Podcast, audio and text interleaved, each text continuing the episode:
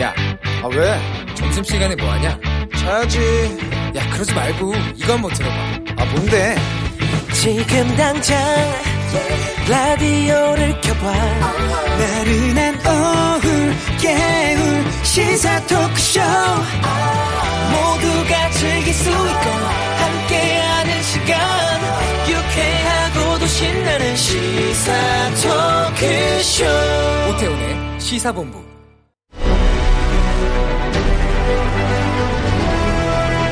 김철민의 본부 뉴스.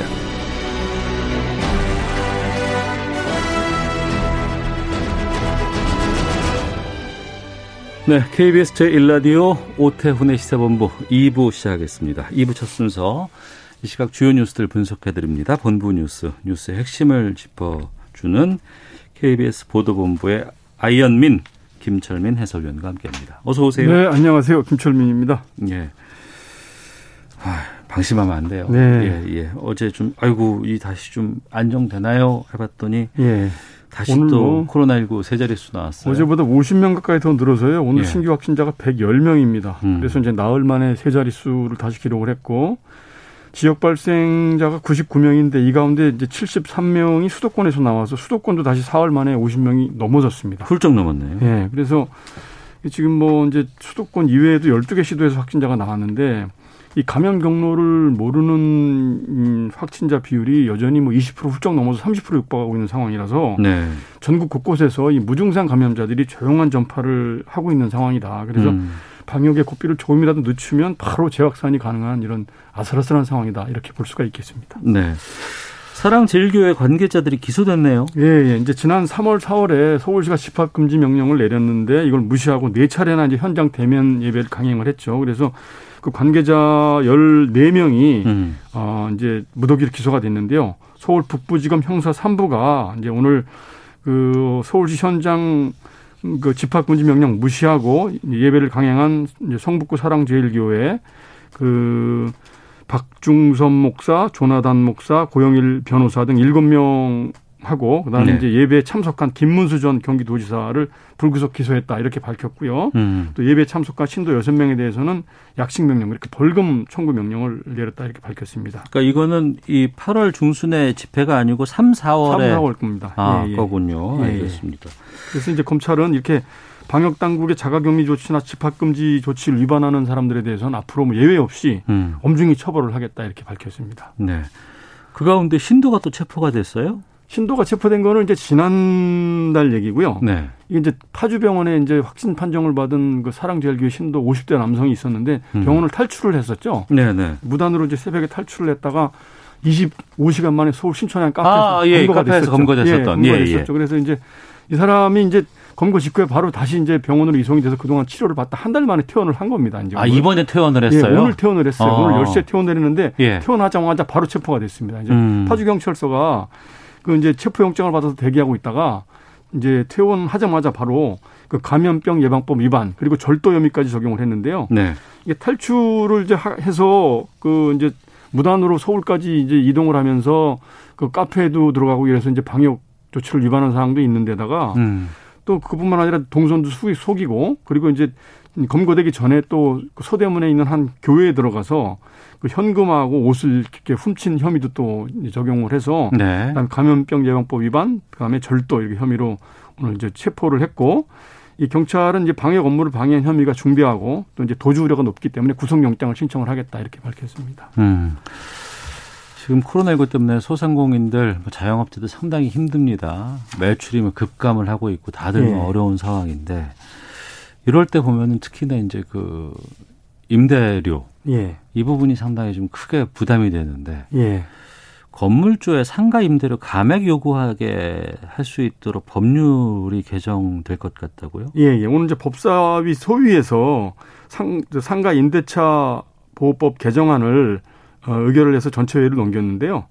그 이제 상가 코로나 때문에 매출이 떨어진 이제 임차인들한테 이제 임대료를 감액을 해줄 수 있도록 음. 임대료 감액을 요구할 수 있는 그런 권리를 보장을 하는 법안이 이제 만들어져서 개정안이 네. 처리가 된 겁니다. 그래서 음. 그 주요 내용을 보면은 그동안 이제 그 상가 임대료도 이제 증액 감액 청구가 가능한 조항이 있는데 여기에 예. 이제 그 요건이 경제 사정의 변동이라는 조건이 있거든요. 어. 근데 이 조건을 감염병 예방법에 따른 1급 감염병 등에 의한 경제 사정의 변동 이렇게 바꾼 겁니다. 어. 그래서 이제 코로나 19가 이게 1급 법정 감염병이기 때문에 예. 코로나로 인해서 타격을 입은 소상공인 자영업자들이 건물주한테 임대료 감액을 청구할 수 있는 근거를 만들어 준 것이죠. 음. 그래서 이제 현행 법률에 보면 임대료 증액은 5%까지 하, 제한이 돼 있고 네. 감액 요구는 이제 저 제한 하한선이 없습니다. 그래서 음.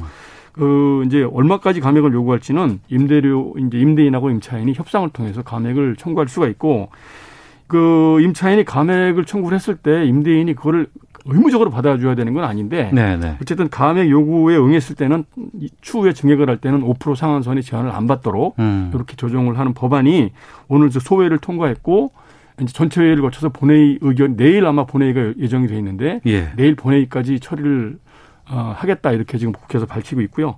요거 외에 또 지금 현, 현재 상가 임대차법에는 그 임대료가 석 달이 밀리면 계약 갱신을 거절하거나 이제 해지를 하고 네네. 이제 퇴거를 요청할 수 있게 돼 있는데 음. 요 코로나 때문에 이제 임대료가 밀렸을 경우에는 그 6개월까지 연장할 수 있도록 한시적으로 음. 요런 개정안도 마련을 해서 같이 이제 처리를 하겠다 이렇게 밝혔습니다. 알겠습니다. 참 그리고 요즘에 이 그렇게 경고를 하고 이거 예. 안 된다라고 얘기했는데 보이스피싱 계속 피해가 좀 그러니까 이런 범죄를 있나요? 도대체 누가 당할까 이렇게 이제 의아하실 텐데 예, 예.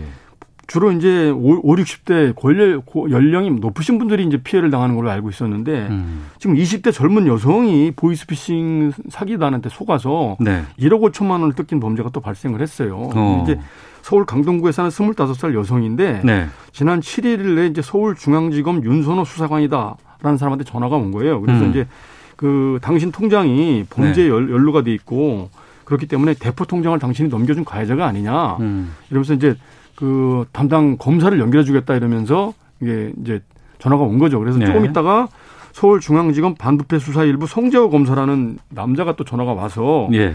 당신 통장이 중고나라에 벌어진 이제 사기 범죄에 그 사용이 됐고 이 통장에 음. 6,400만 원이 입금이 됐다. 그래서 이 그 사기단 조직원 28명이 검거가 됐고 그중에는 은행원도 포함이 돼 있다. 어. 근데 당신이 이제 피해자임이 입증하지 못하면 당신도 구속이 될 수 있다. 이렇게 또 협박을 한 거죠. 네, 네. 그러면서 그, 그, 이제, 자, 그 여성 검사한테 조사를 받으면 좀 더 편할 테니까 좀 이따 음. 여성 검사 한테 연결을 해주겠다. 이렇게 예. 이제 또 전화가 온 겁니다. 그래서 잠시 뒤에 이제 여성 검사, 손정현 검사라는 검사가 또 이제 전화가 와서 예. 이제 그 A 씨를 안심을 시킨 뒤에 어. 피해자로 인정을 받으려면 계좌에서 현금을 찾아서 금융감독원 직원한테 넘겨서 음. 넘겨주고 그다음에 이, 이 돈이 합법적으로 취득됐다는 걸 증명하는 금융거래 명세서를 은행에서 발급을 받아라. 뭐 네. 이렇게 얘기를 한 거죠. 상당히 친절한 검사네요. 예, 예. 그러면서 이제 영상 통화를 했는데 예. 뒤에 배경에 이제 검사실처럼 이제 꾸며놨고 어. 서류를 보여주면서 이제 서울중앙지검 검사들 낙인하고 서명이 시킨 가짜 서류도 보여주고 이래서 예. 완벽하게 속아 넘어간 거죠. 검사가 영상 통화를 한다고요? 검사로 사칭을 하면서 영상 통화를 한 거죠. 사무실은 검사 사무실처럼 꾸며놓고. 예. 이제 그러면서 이제 은행 결국 이제 그 말에 속아서 은행을 갔는데 음. 이 사기 조직원 중에는 은행원들도 있기 때문에 아까 은행, 그런 얘기 나왔었죠. 은행원들하고도 대화도 하지 말고 어. 보안 요원하고도 쓸데없는 대화하지 말아라. 예. 예. 그렇게 해서 결국은 그 이제 감쪽같이 속아서 음. 사흘 동안 서울 시내 은행 열 군데를 돌아다니면서 1억 5천만 원을 인출을 해서 건네준 겁니다. 네. 이 돈이 이제 본인 뭐 7년 넘게 모은 적금, 청약 통장, 뭐 보험 등 이런 게 다 들어가 있었고 엄- 음. 모친으로부터 받은 유산도 포함이 돼 있었다고 그래요. 그래서 이게 네.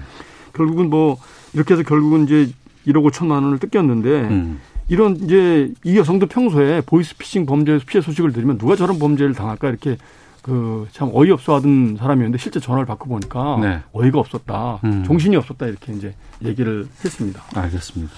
바로 뒤에 아는 경찰 있거든요. 지금 예. 김배 팀장님 밖에 서 계시는데 이 보이스피싱 특집 한번 해봐야 될 것 같습니다. 알겠습니다.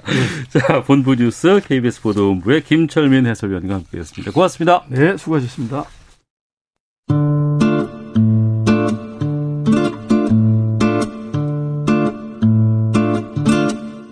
오태훈의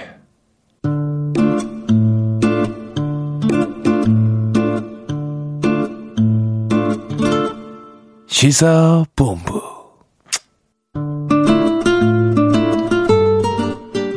네, 1시 10분 됐습니다. 시사본부 청취자 여러분들의 참여 기다리고 있습니다. 샵 9730으로 의견 보내주시면 소개해 드리겠습니다. 짧은 문자 50원, 긴 문자 100원, 어플리케이션 콩은 무료로 이용하실 수 있습니다. 팟캐스트와 콩, KBS 홈페이지를 통해서 시사본부 지난 방송 다시 들으실 수 있고요.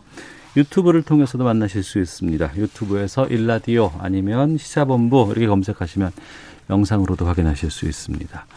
매주 수요일에는 전문성과 현장성이 살아있는 고품격 high quality 범죄 수사 토크를 지향하는 아는 경찰 시간이 있습니다. 배상훈 전 서울경찰청 범죄심리 분석관 나오셨습니다. 어서 오세요. 안녕하세요. 김은배 전 서울경찰청 국제범죄수사팀장도 함께하십니다. 안녕하십니까? 안녕하십니까? 예. 지난 월요일에 청와대에서 권력기관 개혁 전략 회의가 있었습니다. 이 자리에서 어, 여러 의제들이 논의가 됐고 그 가운데 하나가 바로 검경 수사권 조정 안에 대한 내용이었습니다. 지금 이 검경 수사권 조정안 시행령 날짜가 지났나요? 지난 건 아니고요. 25일 날 확정하기로 했는데 예. 이게 이제 정부 여당에서 법사위원하고 이제 행정위원회에서 예. 이걸 검토를 한 다음에 음. 다시 정하기로 했습니다. 아 그러면 9월 25일 날 하기로 했었는데 좀 미뤄진 거군요. 그렇죠. 미뤄진 거죠. 미룬 이유가 있을 것 같은데 경찰들이 수갑 반납하는 퍼포먼스까지 하면서 강하게 반발하고 있다고 들었습니다. 그렇습니다. 예, 검경. 조정안이 사실상은 처음에 취지와는 다르게 네. 검찰의 수사를 확대시킨 거예요. 그러다 음. 보니까 9월 11일 오후 3시경에 경찰관 10여 명 정도가 네. 그 남영동에 있는 경찰 아, 경찰청 교육청 교육장이 있습니다. 거기에서 수갑들을 꺼내면서 반납하는 것처럼 퍼포먼스죠. 사실은 음. 그걸 보여주기로 한 겁니다. 그럴 바에는 수사를 안 하겠다는 식으로 보여줬기 때문에 네. 일단은 경찰에서는 이번에 검경 조정안 내용이 음. 경찰의 불리한 걸 떠나서 검사의 수사를 확대시켰고 네. 또 그리고 경찰의 그 종결권 이런 거에 대해서 약간 좀 뭐랄까 검찰이 인정하지 않는 것 같다 싶어가지고 이번에 그런 강하게 반발의 살 보인 거죠. 음. 네, 예전엔 이명박 정권 때 비슷한 일이 있었습니다. 예. 그때도 이제 어 수갑 단체로 음. 경찰의 형사 수사관들이 수천 명 있습니다. 물론 확대는 뭐만 명 넘게 있습니다만은 네. 어 이런 부분에 대해서 지금 나오는 검경 수사권의 세부 시행안에 대한 불만을 음. 근데 노조가 없기 때문에 단체 네네. 행동을 할 수 없고 다만 경찰은 단체 행동할 수 없죠. 그렇죠. 예, 예. 공무원이기 때문에 경찰 공무원이기 때문에 음. 다만 다만 의지를 보여주는 형식으로 그것을 SNS에 올리면서 그런 어떤 일종의 단체 행동인데 음. 예, 행동이라고 하기도 애매하지만 그러니까 퍼포먼스. 퍼포먼스를 하는 거죠. 예, 예. 우리가 영화 보면은요, 그 직무 정지를 한다거나 무언가 뭐 잘못된 일을 억울하게 당해서 경찰이 그 자리를 떠날 때 아이디 카드 같은 거 이거 하나 하고 수갑 이걸 딱 놓고 나가더라고요. 미, 아니, 미국령에서 권총을 두고 나가죠. 예, 예. 우리는 뭐 권, 권총이 아니라 수갑을 두고 나가죠. 예, 예. 경찰 배지가 있습니다. 네. 배지와 권총을 놓고 하는데 네. 저희 같은 경우에는 그 신분증이 그러니까 말씀하신 신분증이에요. 네, 신분증, 예. 신분증하고 이제 수갑을 놓고 나갈 수는 있지만 어. 실제적으로 저희는 그렇지 않고 예. 거기에 사직서를 써야 됩니다. 그러시군요. 그만큼 이제 경찰로서는 이 수갑을 놓는다는 건 내 직을 건다는 뭐 자존심 그렇게 볼수 있죠. 그렇죠. 이렇게 네. 생각할 수 있을 것 같은데 좀 구체적으로 이 검경수사권 조정안에 경찰이 반발하는 이유는 무엇, 무엇입니까?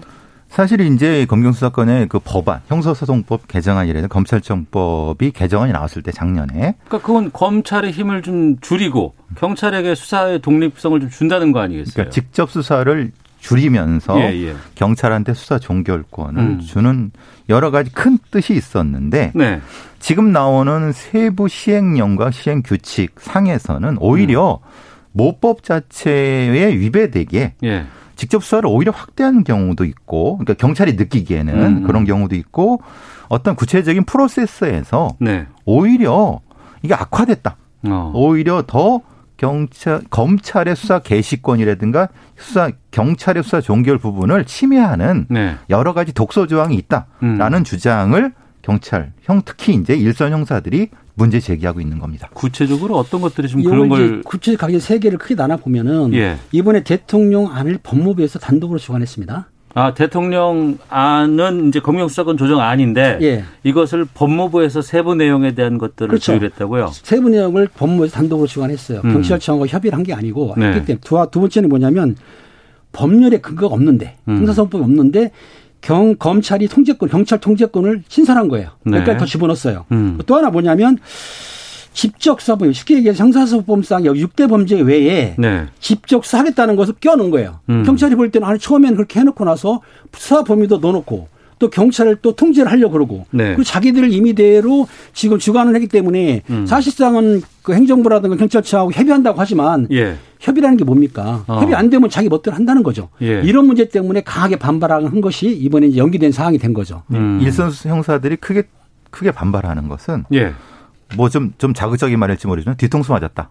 뒤통수를 맞았다. 예, 검찰한테 아. 뒤통수를 맞았다. 법무부 쪽에 첫 번째 그리고 경찰청 수뇌부들은 뭐 하고 있었냐? 음. 이게 지금 이렇게 될 걸 몰랐었냐? 네. 네. 라고 하는 큰 불만이 두 방향이 나타나는 거고 어. 지금 이 행동 부분은 음, 말하자면 왜 법무부의 그 시행령 주체 부분에 대해서 미리 사전 조정이 안 됐냐? 음. 어, 그 부분은 누가 책임질 거냐? 네. 그리고 아까 저 팀장님 말씀하신 것처럼 모법을 위배하는 형태의 시행령이나 시행 규칙이 입법 예고될 동안 음. 또뭐 했느냐? 네. 이런 부분들에 대한 다양한 불만이 제기되고 있는 부분인 거. 아까 말씀드린 것처럼 이게 좀 황- 황당한 부분은 그겁니다.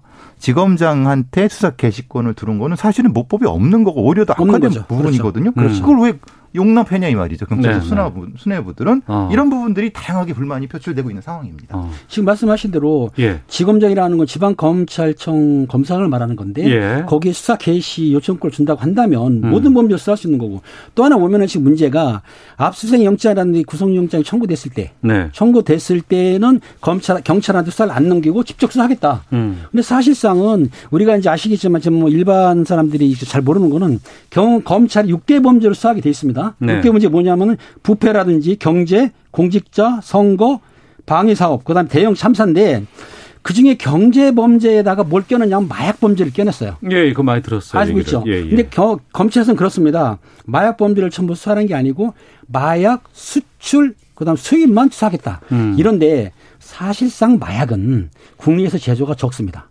다 외국에서 들어오지 않습니까? 그렇겠죠. 그 네. 수출 수입하는 거 아닙니까? 네. 그럼 수입하는 사람을 조사하다 보면은 유통업자라든가 마약 흡입자도 모지를 수하겠다는 얘기가 되거든요. 음. 이런 걸 껴놓고 아까 말한 그 대형 참사 범죄에도 사이버 테러를 껴놨어요. 네. 사이버 테러도 우리가 하겠다.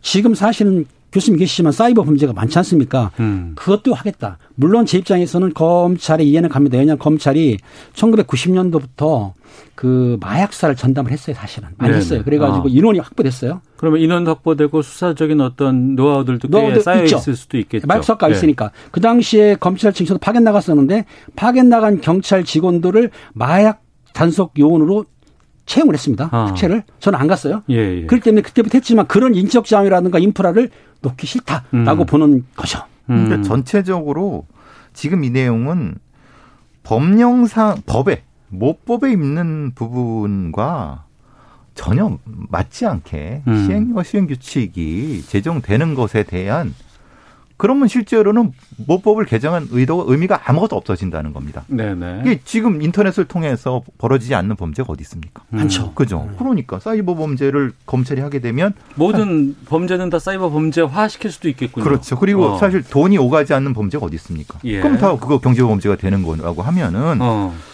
왜 이거를 왜 이걸 법무부 주관하는 시행령으로 못을 박아버리면은 음. 나중에는 사실은 바꾸기 어렵다.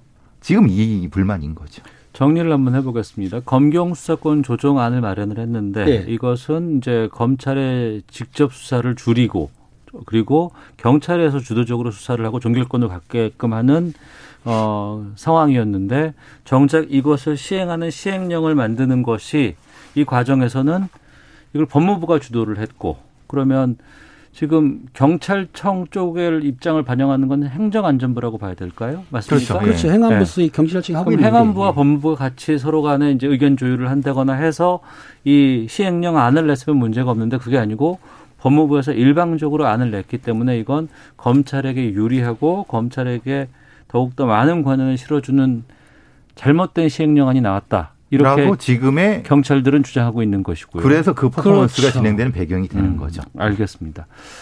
이 지금 코너는 아는 경찰이기 때문에 경찰의 입장을 충분히 지금 듣고 있는 아는 거고요. 검찰도 나오셔갖고 예, 하시는 아는 아니 제가 검찰이- 검찰 입장도 대변합니다. 사실은. 아, 그래도 그 검찰 아니시잖아요. 아, 그런가? 아니 또 저희가 한번 시간을 내서 검찰 쪽의 입장이라든가 아니면 또 지금 보니까 여당에서 뭐 관련된 안을 발- 발의한 의원들도 계시는 것 같아서 연결해서 좀 마련을 해 보도록 할 텐데 우선 25일 날 시행령을 결정해서 시작하겠다고 했는데 지금 이게 연기가 됐다고 했어요. 그러면 이거는 지금까지 문제 제기한 그 부분들이 좀 수정될 수 있는 여지가 좀 있다고 보세요. 어떻습니까? 경찰에서는 여지가 있다고 보는 거죠. 경찰청에서는 반대를 했고 시민단체도 반대를 하고 있습니다. 왜냐면 아까 예. 교수님 말씀하신 대로 음. 그 경사소송법이나 검찰청법 모법을 우리가 바꿨지 않습니까? 네네. 근데 거기 수사 준칙이 라고 있어요. 음. 범죄 범죄 범위 규정 요거를 검찰에서 껴는 거예요. 자기들 이제 유리한 쪽으로 했는데 네네. 결론적으로 지금 검찰 개혁은 검찰의 수사를 축소시키고 음. 기소에 전담시키고 경찰 수사를 한다는 얘기인데 아까 말씀하신 경제 범죄가 물론 조항은 있습니다. 5억 원 이상만 하겠다. 예. 그리고 무슨 뭐 뇌물 범죄도 3천만 원 이렇게 해서 3천만 원 알고 있고요. 그리고 이제 뭐 정치한 것도 5천만 원 규정을 해놨습니다 사실. 근데 최근에 이 경제범죄 그 액수가 사실 올라 있지 않습니까? 그러면은 음. 5억 원 이상이 별거 아니거든요. 뭐 특가법 적용은 특경법 적용은 되지만 네. 어떤 검찰에서는 그 수사하던 인원을 기소로 돌리는 게 아니고 수사하는 인원을 그대로 수사위원으로 쓰겠다는 얘기거든요. 사실은. 음.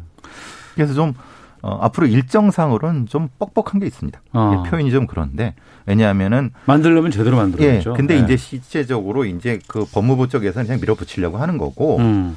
어, 경찰 쪽에서는 너무 빠르다. 그리고 음. 실제로 이게 안 맞는다라고 해서 조금 논의를 더 하자. 이런 식이라서 청와대 쪽에선 후자 쪽을 받아들이면서 조금 늦춘 상황이라고 보시면 됩니다. 늦추는 건 어디 언제까지 늦추겠다고 그 일자가 확정이 됐나요? 아닙니다. 근데 이거는 뭐냐면 법제처 심의, 어. 차관 회의 어. 이렇게 국무회의 의결 되니까 지금 일정 25일 경에 아마 당정 회의를 하는 것 같습니다. 예, 거기에서 원안대로 갈지 개정을 할지는 두고 어. 봐야 되지만 그렇다고 그러면 이제 넘어가다 9월달 넘어가는 거죠. 10월달 어. 넘어가겠죠. 근데 지금 추미애 법무부 장관이 법무부장으로 계시고 어. 경찰청에서는 거기에 대한 대안이 어떻게 놓을지 이게 치열한 형태의 어떤 논리 싸움이 돼야 되는 되고 예, 예. 국민을 위한 검경수사 규정이 돼야 되는데 어. 그게 지금 실종된 상태에서 상당히 붕 뜬 상태라고 하면은 어. 좀 위험한 상태일 가능성이 높다. 국민의 입장에서는 어느 조직에 이익이 되는 것 이것보다도 그러니까 국민들에게서 어떤 쪽으로 가는 것이 바람직한 그렇죠. 것인지 그렇죠. 거기에 네. 대한 많은 논쟁과 논의와 서로 간에 뭐 다툼 같은 것들이 일정 정도 있어도 좀 좋다고 보거든요.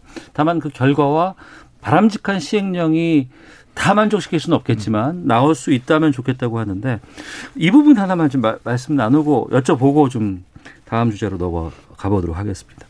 일반 국민들 입장에서는 이게 내가 어떤 뭐 잘못된 일과 연루가 됐을 때 검찰인지 경찰인지 이게 나한테 어떤 영향을 끼칠지 잘 몰라요, 솔직히. 근데 일반 형사 사건 같은 경우가 발생했을 때 검찰이 경찰 수사에 개입하고 간섭하는 경우가 좀 많이 있습니까? 어때요? 실제적으로는 그 전에는 네. 그전에는 간섭을 했습니다. 최근에는 영장 청구 사건 음. 아닌 외에는 지휘를 이루지 않습니다. 무슨 말이냐면 일반적인 사건은 경찰이 수사를 다 한 다음에 송치를 하거든요. 예, 예. 송치한 뒤에 무슨 문제가 있으면은 추가 송치하라고 연락은 와도 그런 음. 경우는 적고 또 그런데 중요한 거는 사람을 강제 처분하기 위해서는 영장 청구지 않습니까? 예, 예. 영장을 누구한테 우리가 요청합니까? 음. 검사한테예요. 검사가 검찰은 영찰 성권이 없잖아요. 없어요. 그러니까 예, 모든 예. 영장은 압수수색, 뭐건 뭐 감증이고 모든 거는 검사가 검사한테 간다. 음. 검사가 법원에 청구한다. 어차피 영장 청구, 강제 처분은 모두가 다 검사의 지위를 받는다고 보시면 돼요. 예. 어떻습니까? 근데 이제 현실과 어. 법령적인 차이가 분명히 존재하죠. 예전에는 검사가 많이 개입을 했던 거고 어.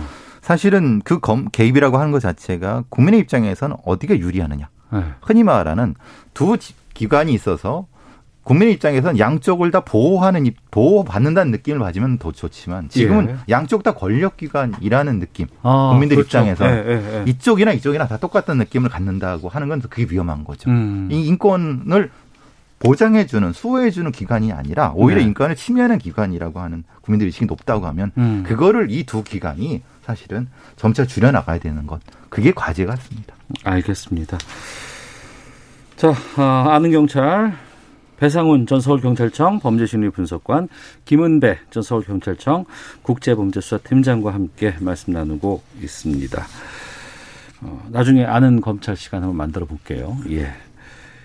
지난 14일이었습니다. 인천에서 어머니 없이 끼니를 해결하려다가 불이 났고 이 때문에 초등학생 형제가 중태에 빠진 사건이 있습니다.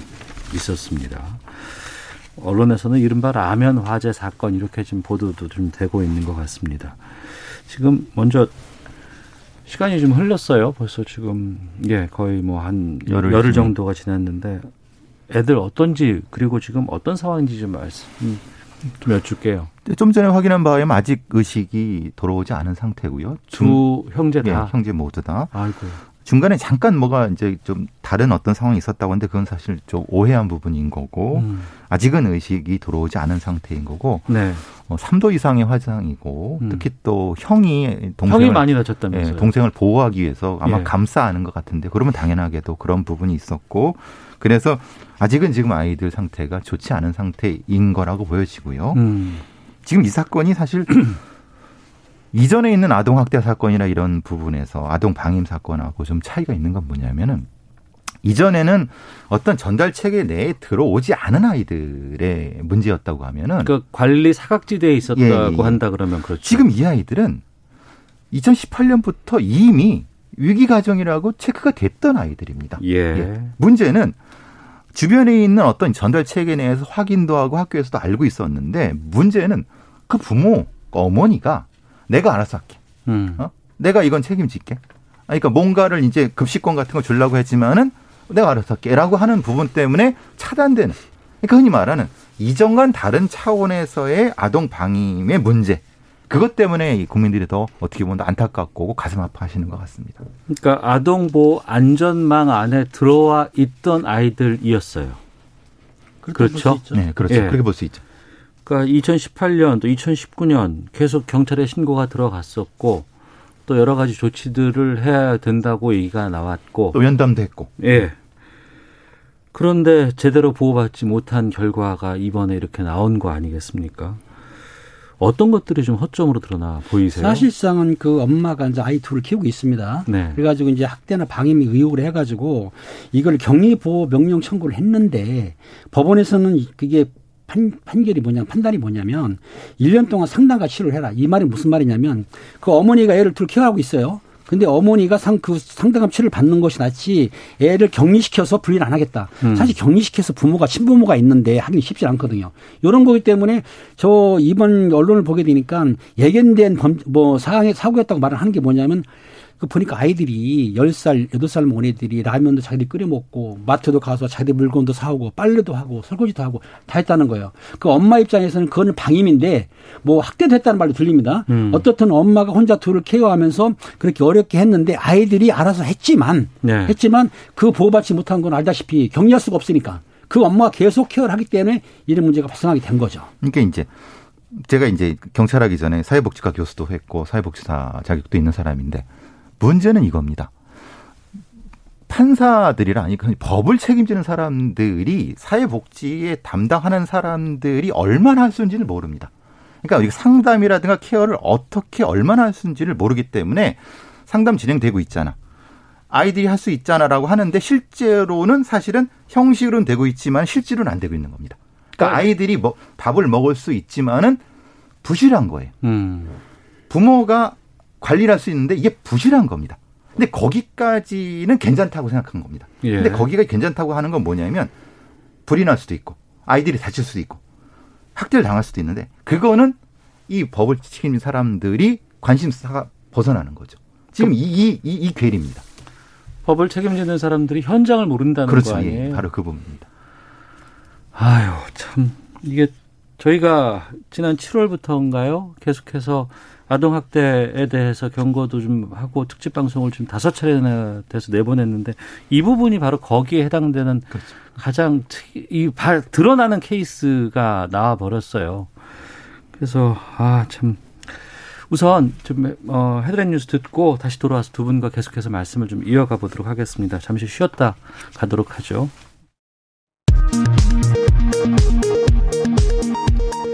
정부가 코로나19의 대규모 재유행은 통제하고 있으나 방역 수위를 거리두기 1단계로 하향하기는 쉽지 않을 것으로 내다봤습니다. 추석 특별 방역 대책은 이번 주 금요일 발표할 예정입니다. 코로나19 극복을 위한 4차 추경안이 확정됨에 따라 고용노동부는 특수고용직 종사자와 청년 등에 지급하는 지원금을 이르면 추석 전에 지급하겠다고 밝혔습니다. 오늘부터 한도가 늘어난 소상공인 2차 금융지원 대출 신청이 시작됐습니다. 지원 한도는 기존 1천만 원에서 2천만 원으로 늘고 1차 때 이미 대출을 받은 사람도 자녀 한도 안에서 추가 대출이 가능합니다. 이낙연 민주당 대표가 당 소속 의원들이 제출한 공수처법 개정안을 국회법 절차대로 심의하겠다고 밝혔습니다. 개정안대로면 국민의힘이 협조하지 않더라도 공수처 출범이 가능해집니다. 나경원 미래통합당 전 의원을 둘러싼 자녀 입시 비리, 스페셜올림픽 코리아 등 관련 의혹을 수사하던 경찰이 사건을 검찰로 넘겼습니다. 지금까지 헤드라인 뉴스 정원다였습니다. 이어서 기상청의 강혜종 씨 연결합니다.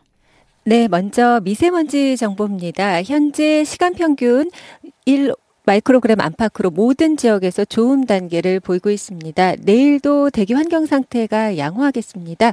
동풍이 강해지면서 동쪽 지역에는 굳은 날씨가 이어지고 있습니다. 영동 지역과 경북 동해안은 모레까지 비가 이어지겠고요. 제주 해안과 더불어 바람도 강하게 불겠습니다. 특히 영동 지방은 천둥 번개 동반해서 30에서 120mm, 경북 동해안도 최고 40mm의 비가 모레까지 내리겠습니다. 원인은 상층 찬 공기와 하층 동풍이 많 만나면서 불안정이 강해지는 겁니다.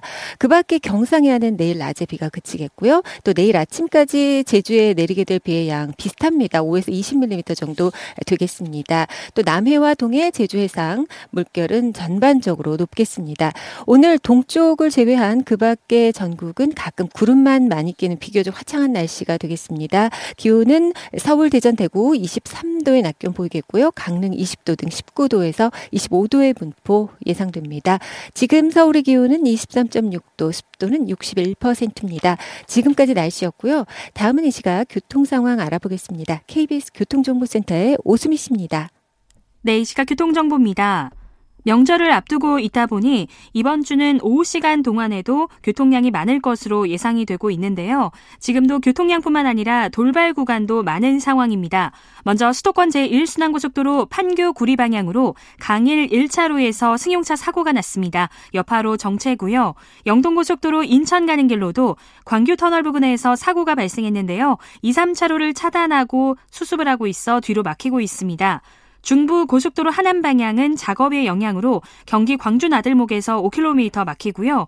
제2중부고속도로도 역시 하남 쪽으로 경기 광주에서 신월천교까지 공사 여파로 밀리고 있습니다. 천안 논산간 고속도로 천안 방향 차량 터널 안에 서 있는 고장난 차에 여파 때문에 정한 나들목부터 차량 터널 쪽으로 답답하고요. 부산 외곽고속도로 창원 방향은 대간 분기점 부근 2차로에 화물차가 고장으로 서 있어서 잘 살펴 지나셔야겠습니다. 지금까지 KBS 교통정보센터였습니다.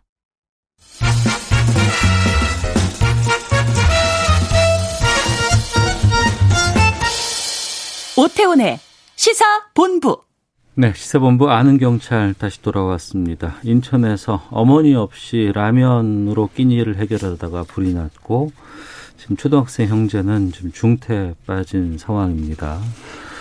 어, 청취자 의견 좀 소개해드리죠. 2825님, 코로나만 없었으면 아이들이 학교에서 밥을 먹고 이런 일은 없었을 텐데요. 혹시 또 이런 상황에 놓인 아이들이 없는지 빨리 찾아봐야겠습니다. 4222번 쓰시는 분, 엄마가 잘못했지만 젊은 엄마 혼자 아이 둘 키우는 것도 쉽지 않을 겁니다.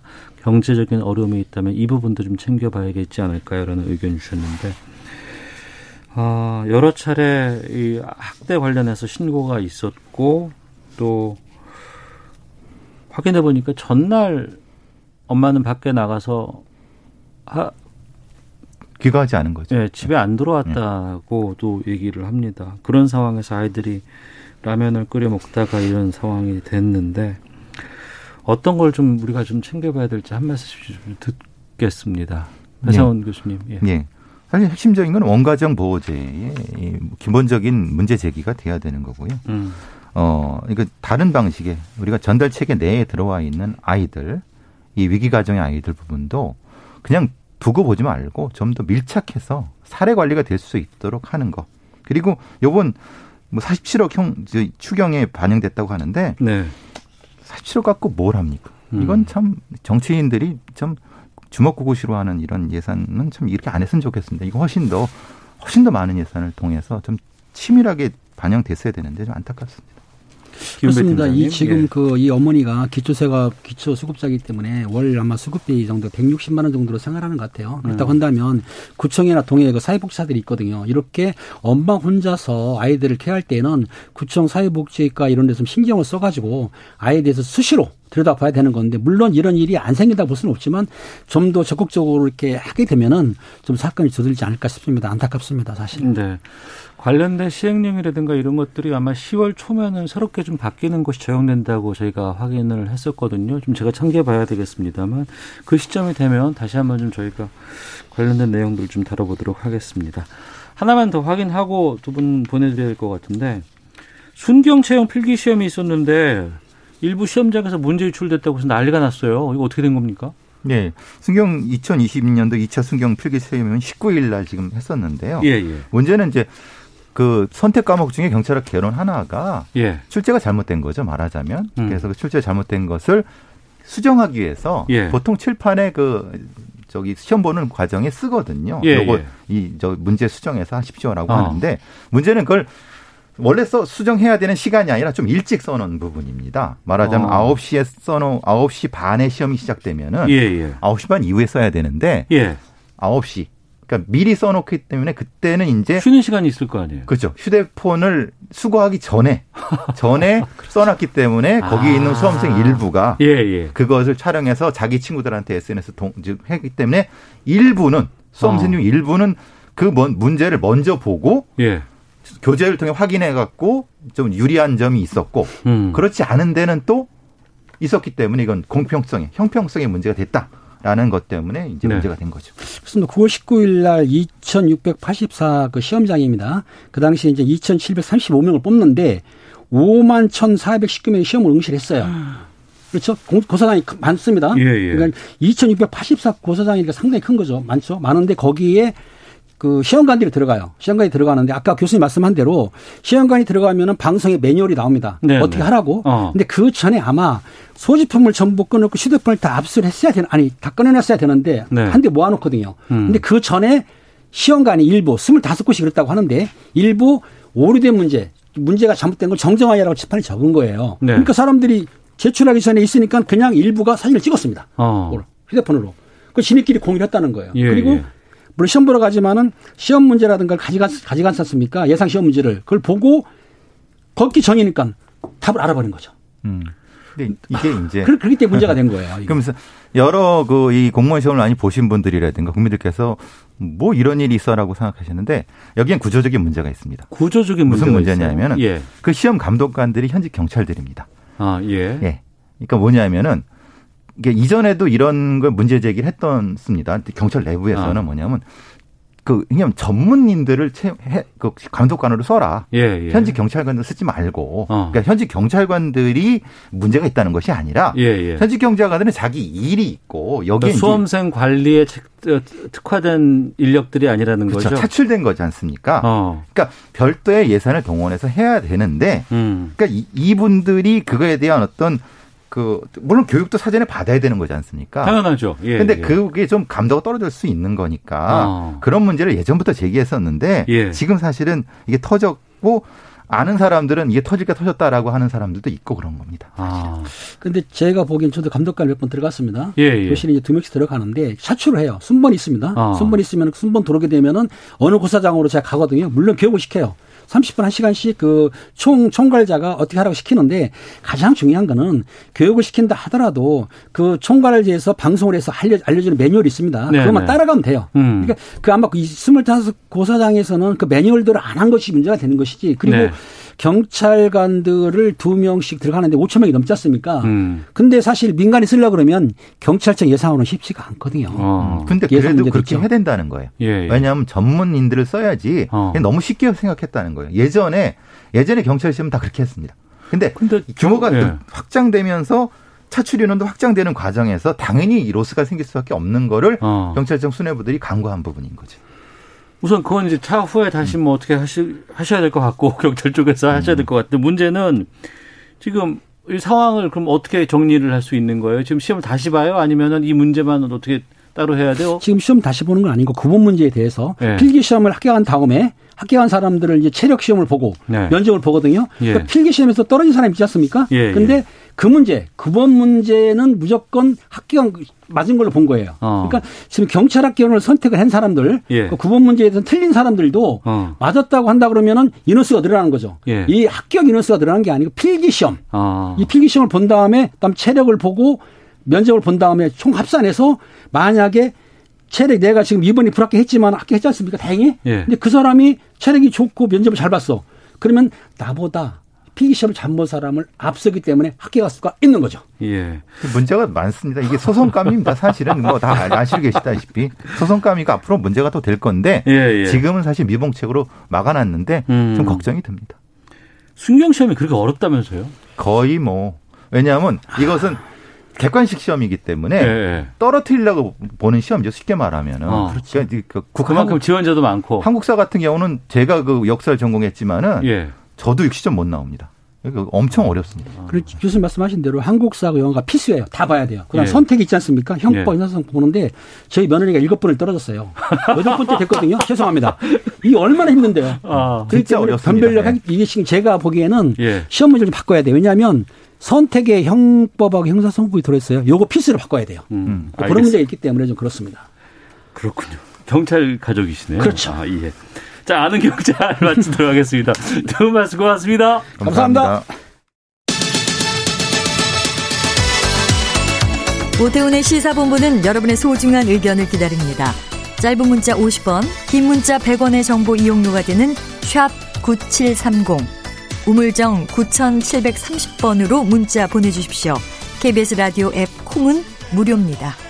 KBS 라디오 오태훈의 시사본부. 지금 여러분은 대한민국 라디오 유일의 점심 시사 프로그램을 듣고 계십니다. 네, 1시 42분 지나고 있습니다. 정부와 여당이 추진하는 공정경제 3법 가칭입니다. 이게 정치권 또 경제계에서 상당히 좀 논란이 뜨겁다고 해서 좀 짚어볼까 합니다.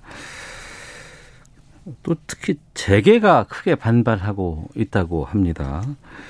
공정경제 3법 어떤 내용 담고 있는지 그리고 왜 재벌들은 또 경제계에서는 이것을 반발하고 있는지 김성환의 뉴스 소다에서 살펴보도록 하죠. KBS 제일 라디오 저녁을 책임지는 시사야의 진행자입니다. 시사평론가 김성환 씨와 함께합니다. 어서 오세요. 네, 안녕하세요. 예. 먼저 지금 정기국회 지금 진행 중에 있고 여기서 처리할 법안들 상당히 많이 있습니다. 네. 뜨거운 법안들도 꽤 많이 있고 그 전에 먼저 어제 4차 추경 예산안 통과됐어요. 네, 맞습니다. 어젯밤 10시 좀 넘은 시각에 통과가 음. 됐는데요. 네. 그거부터 좀 어떤 내용들로 정리가 됐는지 좀 말씀해 주세요. 음, 핵심을 한마디로 정리하면 통신비 5,200억 원을 줄여서 코로나 백신 예산을 확보했다. 음. 물론 이제 거칠게 제가 지금 이렇게 비유를 한 건데요. 네. 통신비는 만 13세 이상 2만 원 지급해서 만 16세에서 34세 미만 음. 그리고 만 65세 이상에게만 지급하기로 했습니다. 네. 일종의 이제 보편 지급에서 선별 지급으로 바뀌었다 이렇게 보시면 되는데요. 이렇게 할 경우에 예산이 당초에 이제 전 국민 지급할 때 13세 이상일 경우에 9,200억 정도가 든다고 했잖아요. 네네. 그게 한 4천억 원 정도가 줄어들게 됩니다. 음. 그 대신에 독감 백신 접종 예산을 315억 원 정도 추가를 하게 되는데요. 어, 기존의 무료 접종 대상자 외에 의료 급여 수급권자 70만 명, 장애인 연금 수당치 수급자 35만 명 이렇게 해서 한 105만 명에게 무료로 접종을 또 받을 수 있도록 했습니다. 네. 근데 국민의힘은 전 국민 무료 접종을 주장해 왔었잖아요. 예, 예. 근데 백신 물량을 확보하는 게 현실적으로 쉽지가 않고 불가능하대요. 네. 예. 그리고 전 국민이 꼭 그 독감 백신을 맞이할 필요도 사실은 없다. 음. 그래 실효성이 떨어진다 이런 전문가의 의견을 받아들였다고 합니다. 그리고 아동 돌봄 예산도 2,074억 원 가장 큰 규모로 증액, 증액을 했는데요. 미취학 아동부터 초등학생까지는 1인당 20만 원을 지급하기로 당초 했었습니다. 네. 근데 여기에 13세에서 15세까지 그러니까 중학생도 음. 비대면 학습지 지원 명목으로 1인당 15만 원씩을 지급하기로 아, 했습니다. 그 명목이 비대면 학습지 지원 명목인 거예요. 네, 이건 돌봄 예산은 아니고요. 아, 아. 근데 통신비 지급 대상 연령 하한선이 16세로 잡혔잖아요. 예, 지금. 이게 왜 16세로 정했느냐? 바로 이 부분을 감안했다는 거예요. 음. 그러니까 중학생까지는 전부 다 다 뭐 학습비 지원이든 돌봄비 명목이든 간에 돈을 지급을 하는데 네.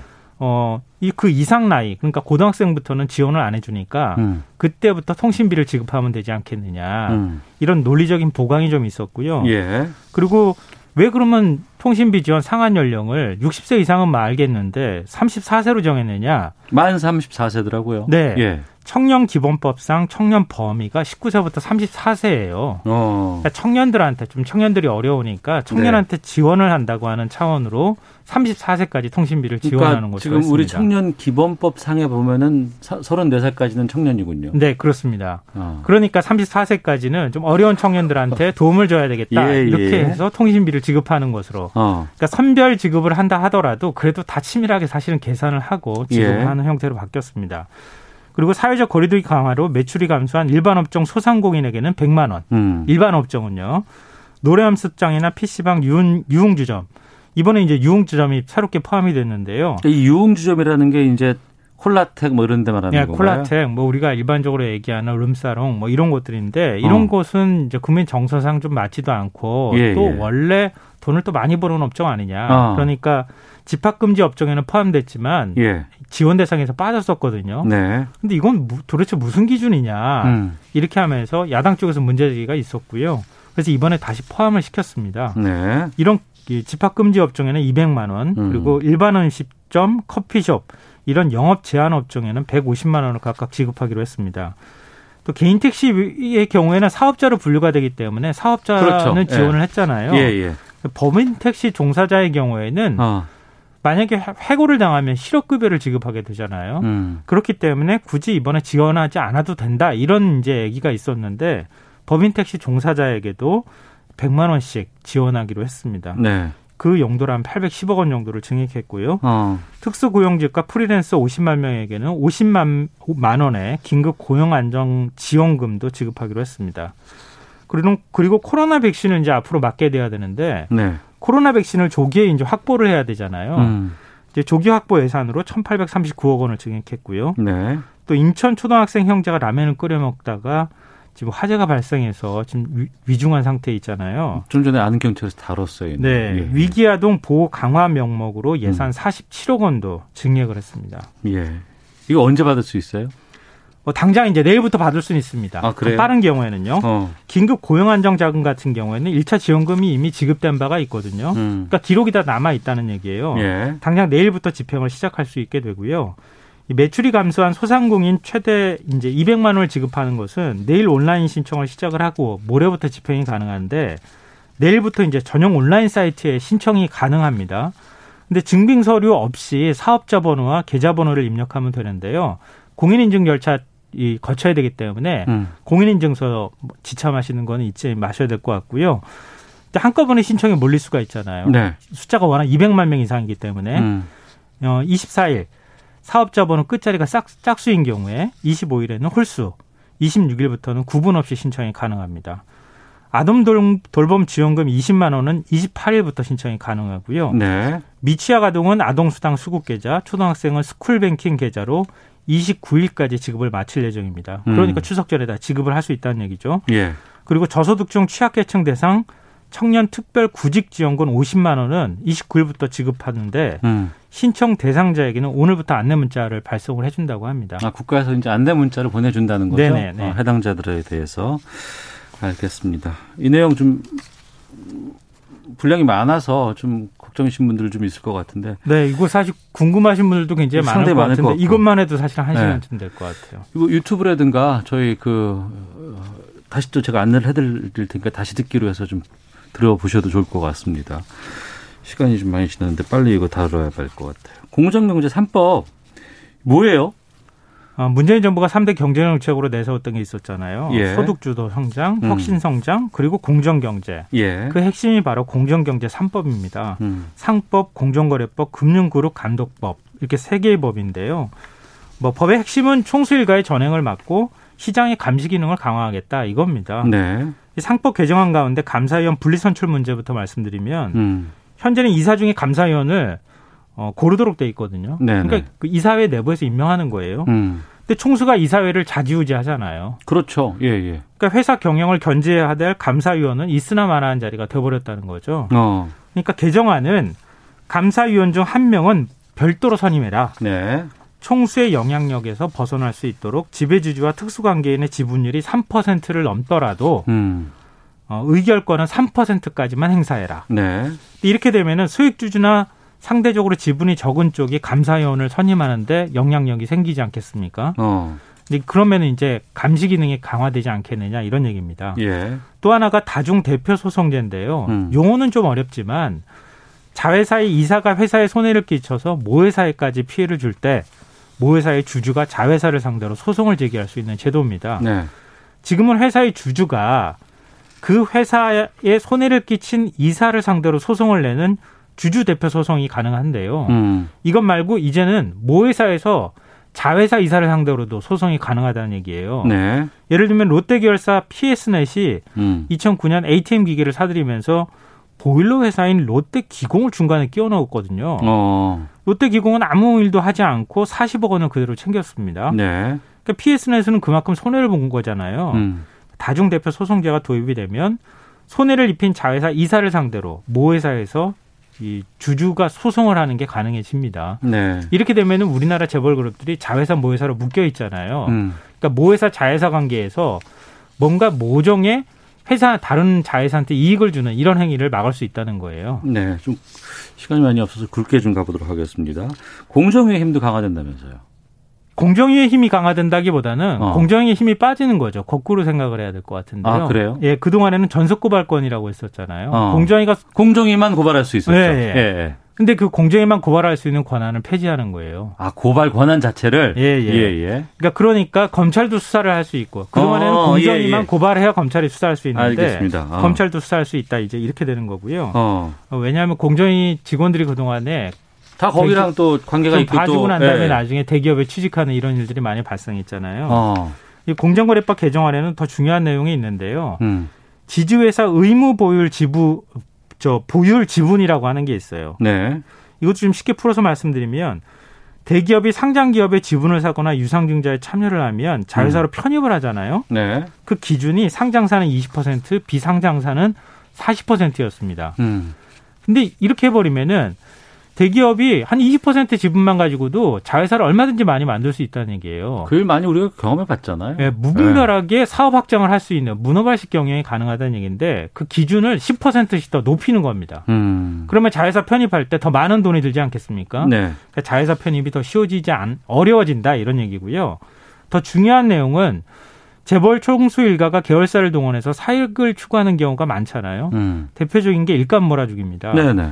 근데 그 처벌 기준이 되는 게 총수 일가가 지분이 상장사의 경우에 30% 이상이었거든요. 음. 재벌급 상당수가 이 규제를 피하기 위해서 21% 갖고 있군요. 29.99% 이렇게 맞춰놨다는 거예요. 그러니까 그렇게 맞추고 일감 몰아주기 막 하는 거예요. 근데 그 지분율을 총수일가 지분율을 한 20%로 낮춰버리는 거예요. 음. 그렇게 하면은 일감 몰아주기 하기가 더 어렵지 않겠습니까? 네. 그런 방식으로 바꿔주는 겁니다. 저희가 공정경제 3법이라고 얘기를 했는데요. 기업들은 이게 아니다. 이거 기업 규제 3법이라더라. 이렇게 이름까지 지금 바꾼다고 지금 들었습니다. 재계에서 세게 반발해요? 어, 재계에서 지금 굉장히 강하게 반발하고 있죠. 음. 어, 대한 상의도 그렇고 지금 경청도 그렇고 국회를 상대로 해서 본격적인 로비 활동에 들어간 상황이고요. 예. 근데 그렇게 쉽게 지금 먹히는 분위기는 아니긴 합니다만. 음. 근데 재벌 입장에서는 이 한 신문 제목을 보니까 갈라파고스 규제를 하려고 한다 이렇게까지 표현을 하던데. 갈라파고스 규제요? 그러니까 그 갈라파고스 군도처럼 음. 음, 다윈이 이제 거기에서 진화론을 그 착안했다고 하잖아요. 세상과 차단됐다는 거 아, 아니에요? 예, 그렇죠. 예, 예, 예. 그러니까 한국이 오히려 더 규제를 강화하는 방향으로 어. 갈라파고스 군도가 돼가는 거 아니냐 이렇게 얘기를 하고 있는 건데 쉽게 말해 쇄국 정책한다. 예, 한국의 재벌 정책이 그 동안에 거꾸로 생각하면 갈라파고스였다. 아. 이걸 global standard에 맞추는 작업이 바로 지금의 거- 공정경제 3법이다. 예. 이렇게 생각하면 또 거꾸로 이해가 되시는 측면이 있을 거예요. 30초 남았습니다. 어떻게 될 것 같으세요? 법안 통과 가능할까요? 어, 지금 국민의힘이 어떤 태도를 보이느냐가 제일 중요할 것 같습니다. 음. 김종인 비대위원장은 일단 찬성을 했잖아요. 네. 근데 상당수 당내 의원들은 반대하고 있거든요. 음. 김동 김종인 리더십이 어떻게 작동하느냐에 따라서 공정경제 3법이 통과되느냐 마느냐 결정될 것이다. 음. 이렇게 봐야 될 것 같습니다. 알겠습니다. 앞서 4차 추경안 내용들은 저희 팟캐스트나 콩, KBS 홈페이지를 통해서 다시 들으시면 될 것 같습니다. 유튜브를 통해서도 다시 만나실 수 있습니다. 자, 지금까지 시사의 진행자 시사평론가 김성원 씨와 함께했습니다. 고맙습니다. 네, 고맙습니다. 예, 저도 인사드리겠습니다. 안녕히 계십시오.